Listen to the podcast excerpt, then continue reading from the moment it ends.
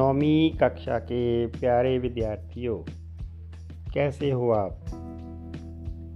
आज हम हिंदी की पाठ्य पुस्तक का पाठ नंबर दो, सूरदास के पद। पाठ नंबर दो पढ़ेंगे। यह पाठ कविता पाठ है। तो आइए इस पाठ की जानकारी प्राप्त करते हैं। पाठ पढ़ने से पहले, समझने से पहले, प्यारे बच्चों, आप अपनी हिंदी की पुस्तक खोलें और पाठ नंबर दो निकालें। तो चलिए पाठ की जानकारी लेते हैं। पहला पद्यांश है, जशोदा हरी पालने झुलावे, हलरावे दुलराई मलहावे। जोई सोई कुछ गावे। मेरे लाल को आऊ निंदरिया, काहे न आन सुभावे। तू काहे नाही बेगही आवे तो को कहन बुलावे। कबहू पलक हरी मूंद लेत हैं कबहू अदर फरकावे। सोबत जान मौन वह रह रह, कर कर सैन बतावे। इही अंतर अकुलाई उरे हरी, जशुमती मधुर गावे। जो सुख सूर अमर मुनि दुर्लभ, सो नंद भावनी पावे।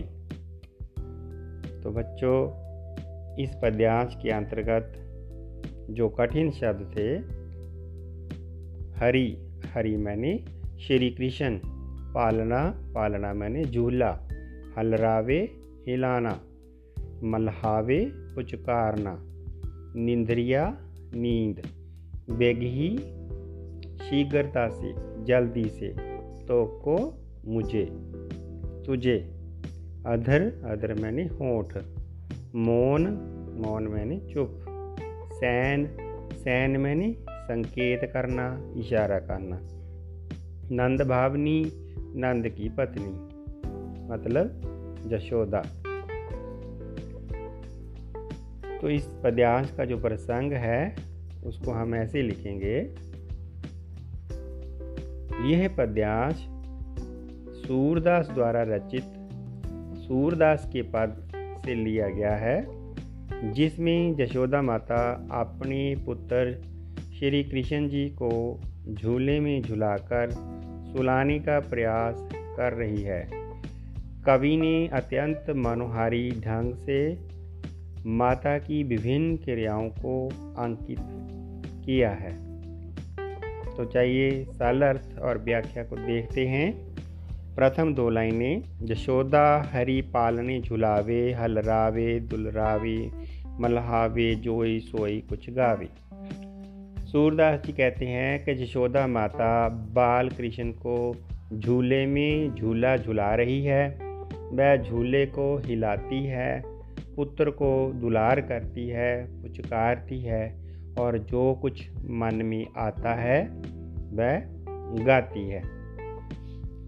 तो आगे की दो लाइनें, मेरे लाल को आओ निंदरिया, काहे ना आन सुभावे, तू काहे नाही बेगही आवे तो को कान बुलावे। तो वह गाते हुए कहती है ओ रे नींद, अरे नींद, अरे नींदरिया तू मेरे लाल के पास आ। तो आकर इसे सुलाती क्यों नहीं है? तुम्हें कब से कन्हैया बुला रहा है? तो आगे की पंक्तियाँ, कब हूँ पलक हरी मूंद लेत हैं, कब हूँ अदर फरकावे। सोबन जान मोन, वह रह रह कर कर सैन बतावे।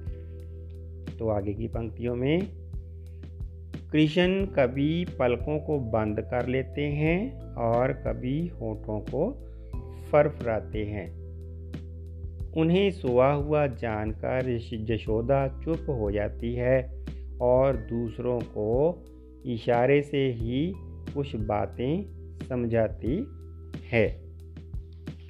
लास्ट की दो लाइनें यही अंतर अकुलाई उठे हरी जसुमती मधुर गावे, जो सुख सूर, अमर मुनि दुर्लभ, सो नंद भावनी पावे। तो लास्ट की जो लाइनें हैं, अंतिम पंक्तियाँ। इसी बीच श्री कृष्ण अकुला उठते हैं और यशोदा फिर से मधुर स्वर में गाने लगती हैं। सूरदास कहते हैं कि नंद की पत्नी यशोदा को जो सुख प्राप्त हो रहा है, वह देवता और मुनियों को भी प्राप्त नहीं होता। तो इस पद्यांश का जो विशेष है, खास है सूर ने अंधे होते हुए भी छोटे बच्चे के सोने और माँ की बात्सल्यमयी क्रियाओं का सुंदर अंकन किया है।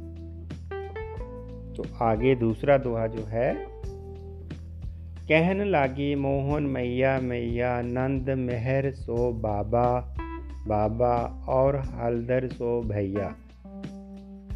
तो इसके सरल अर्थ हम देखेंगे। इसमें जो कठिन शब्द है, मोहन, कहन लगे मोहन मोहन मैंने श्री कृष्ण। मैया मैया, मामा, हलदर बलराम कृष्ण का बड़ा भाई। नंद मेहर सो, मेहर मैंने मुखिया, घर का मतलब उनका पिता। कहने लगे, मोहन मैया मैया, नंद मेहर सो, बाबा बाबा, और हलदर सो, भैया। इसमें सूरदास जी ने श्री कृष्ण के बाल रूप का वर्णन करते हुए उनके बोलने का वर्णन किया है कि जब श्री कृष्ण जी ने बोलना शुरू किया, उस समय की बात है। सूरदास जी कहते हैं कि श्री कृष्ण अब कुछ बड़े हो गए हैं। अब वह यशोदा माता को मैया मैया कहने लगे हैं और ग्वालों के मुखिया नंद जी को, बाबा बाबा और बड़े भाई बलराम जी को भैया भैया कहने लगे हैं। आगे, ऊँचे चढ़ चढ़ कहत यशोदा लैल नाम कन्हैया दूर खेलन जान जाहू ललारे मारेगी काहू की गैया। इसकी जो व्याख्या है सरल अर्थ है, बालक कृष्ण को बाहर खेलने के लिए जाता हुआ देखकर यशोदा माता घर की छत के ऊपर चढ़कर श्री कृष्ण का नाम लेकर पुकारती हुई कहती है कि, हे लाल दूर खेलने मत जाओ। तुम्हें किसी की गाय मार देगी। लास्ट की जो पंक्तियाँ हैं गोपी ग्वाल करत कौतूहल, घर घर भजत बधैया। सूरदास प्रभु तुमरे दर्शको, चरणन की बलि जैया। कौतूहल आश्चर्य कम बधैया बधाइया। दर्श, दर्शन, बलिजैया, निशावर। तो लास्ट की पंक्तियों में सूरदास जी कहते हैं कि श्री कृष्ण के रूप सौंदर्य पर गोप, गोपियाँ सभी आश्चर्य करते हैं, प्रसन्न होते हैं और घर घर में बधाइयाँ दी जाती हैं। सूरदास जी कहते हैं कि, हे प्रभु, तुम्हारे दर्शन के लिए मैं तुम्हारे चरणों पर बलिहारी जाता हूँ। तो इस पद्यांश का जो खास है विशेष है, इसमें बाल कृष्ण के द्वारा बोलना प्रारंभ करने का स्वाभाविक वात्सल्य रस चित्रण किया गया है। तो तीसरा दोहा, तीसरा जो पद्यांश है, मैया कबहू बढ़ेगी चोटी? कितनी बार मोह दूध पियत भई? ये अजहू हैं छोटी तो भक्त सूरदास श्री कृष्ण के बाल रूप का वर्णन करते हुए कहते हैं कि बालक कृष्ण अपनी माता जशोदा से शिकायत करते हैं कि माँ, मेरी ये चोटी कब बड़ी होगी? मैया कब हूँ बढ़ेगी चोटी? मेरी चोटी कब बड़ी होगी? कितनी बार मुझे दूध पियावत? दूध पीते हुए मुझे कितना समय हो गया है? अजहू है छोटी, लेकिन ये अभी भी वैसी के वैसी छोटी ही है। आगे, तू जो कहत बल की बेनी ज्यूं, हवे है लंबी मोटी काड़त गोहत नहावत जह नागन सी भुई लोटी। माँ, तुम तो कहती हो कि मेरी ये चोटी तुम्हारे बड़े भैया बलराम की चोटी की तरह मोटी और लंबी हो जाएगी। इसे निकालते हुए, इसे कंघी करते हुए, इसे गूंथते हुए और नहाते हुए ये नागिन की भांति धरती पर लेटने लगेगी। मतलब माँ ने उसे कहा है कि तुम्हारी चोटी इतनी लंबी होगी कि देखने में वो नागिन जैसी लगेगी। लेकिन बार बार दूध पीने से उसकी चोटी लंबी नहीं होती है तो कृष्ण अपनी माँ से शिकायत करते हैं। काचो दूध पियाबत पची पची देत न माखन रोटी। सूरदास चिर जीवो दोई भया। हरी हलदर की जोटी। जोटी माने जोड़ी। पची पची बार बार। दूध प्यावर, काचो दूध, कच्चा दूध। तो अपनी माँ से शिकायत करते हुए वह कहते हैं कि, हे मैया, तुम बार बार मुझे कच्चा दूध पीने के लिए देती हो, लेकिन माखन रोटी खाने के लिए नहीं देती हो। इस पद के अंत में भक्त सूरदास कहते हैं कि बलराम और कृष्ण की ये जोड़ी सदा के लिए बनी रहे। तो इस पद्यास का जो खास है, विशेष है पाव अर्थ जो है, सूरदास ने बाल कृष्ण के द्वारा मैया यशोदा को शिकायत करने का स्वाभाविक वर्णन किया है। तो चौथा पद्यास जो है, अजू में गाय चिरावत जेहो, वृंदावन के भांति भांति फल अपने कर्म खायो अपने कर्म कर्म ने हाथ, वृंदावन मैंने जगह का नाम। अजहू में गाय चिरावन जयो गाय मैंने गाय, चिरावन मैंने चराना। ससुरदास जी कहते हैं कि बाल कृष्ण अपनी माँ जशोदा से कहते हैं कि वे आज गाय चराने के लिए जाएँगे। इस प्रकार वह वृंदावन के अनेक प्रकार के फल भी अपने हाथों से तोड़कर खाएँगे। ऐसी बात कहो, जन बारे देखो अपनी भांति। तनक तनक पग चलियो कैसे? आवत हवे हैं अतिराती इस पर माता यशोदा उन्हें मना करते हुए कहती है कि ऐसी बात मत करो। जरा अपने आप को देखो कि तुम अपने छोटे छोटे कदमों से किस प्रकार चलोगे। क्योंकि आते हुए बहुत रात हो जाएगी। आगे। प्रातः जात गैया ले चारण घर आवत है साँझ। तुम्हारे कमल बदन कुमलाहे रेंगत गम ही मांझ। गम ही मैंने धूप। तो माता जशोदा उसे गाय चराने के लिए, साथ जाने के लिए, बड़े भाई के साथ जाने के लिए मना करती है, कहती है कि वो सुबह सुबह सुबह गाय को चराने के लिए ले जाते हैं। तो संध्या के समय घर वापस आते हैं। तुम्हारा कमल जैसा कोमल मुख, तुम्हारे कमल बदन कोमलावे कोमल मुख धूप में भटकने से मुरझा जाएगा। रेंगत गम ही मांझ मुरझा जाएगा धूप के कारण। इस पर बाल कृष्ण कहते हैं, क्या कहते हैं? तेरी सो मोही घाम न लागत, भूख नहीं कछु नेक। सूरदास प्रभु कहो न मानत परयो अपनी टेक। टेक मैंने हठ करना।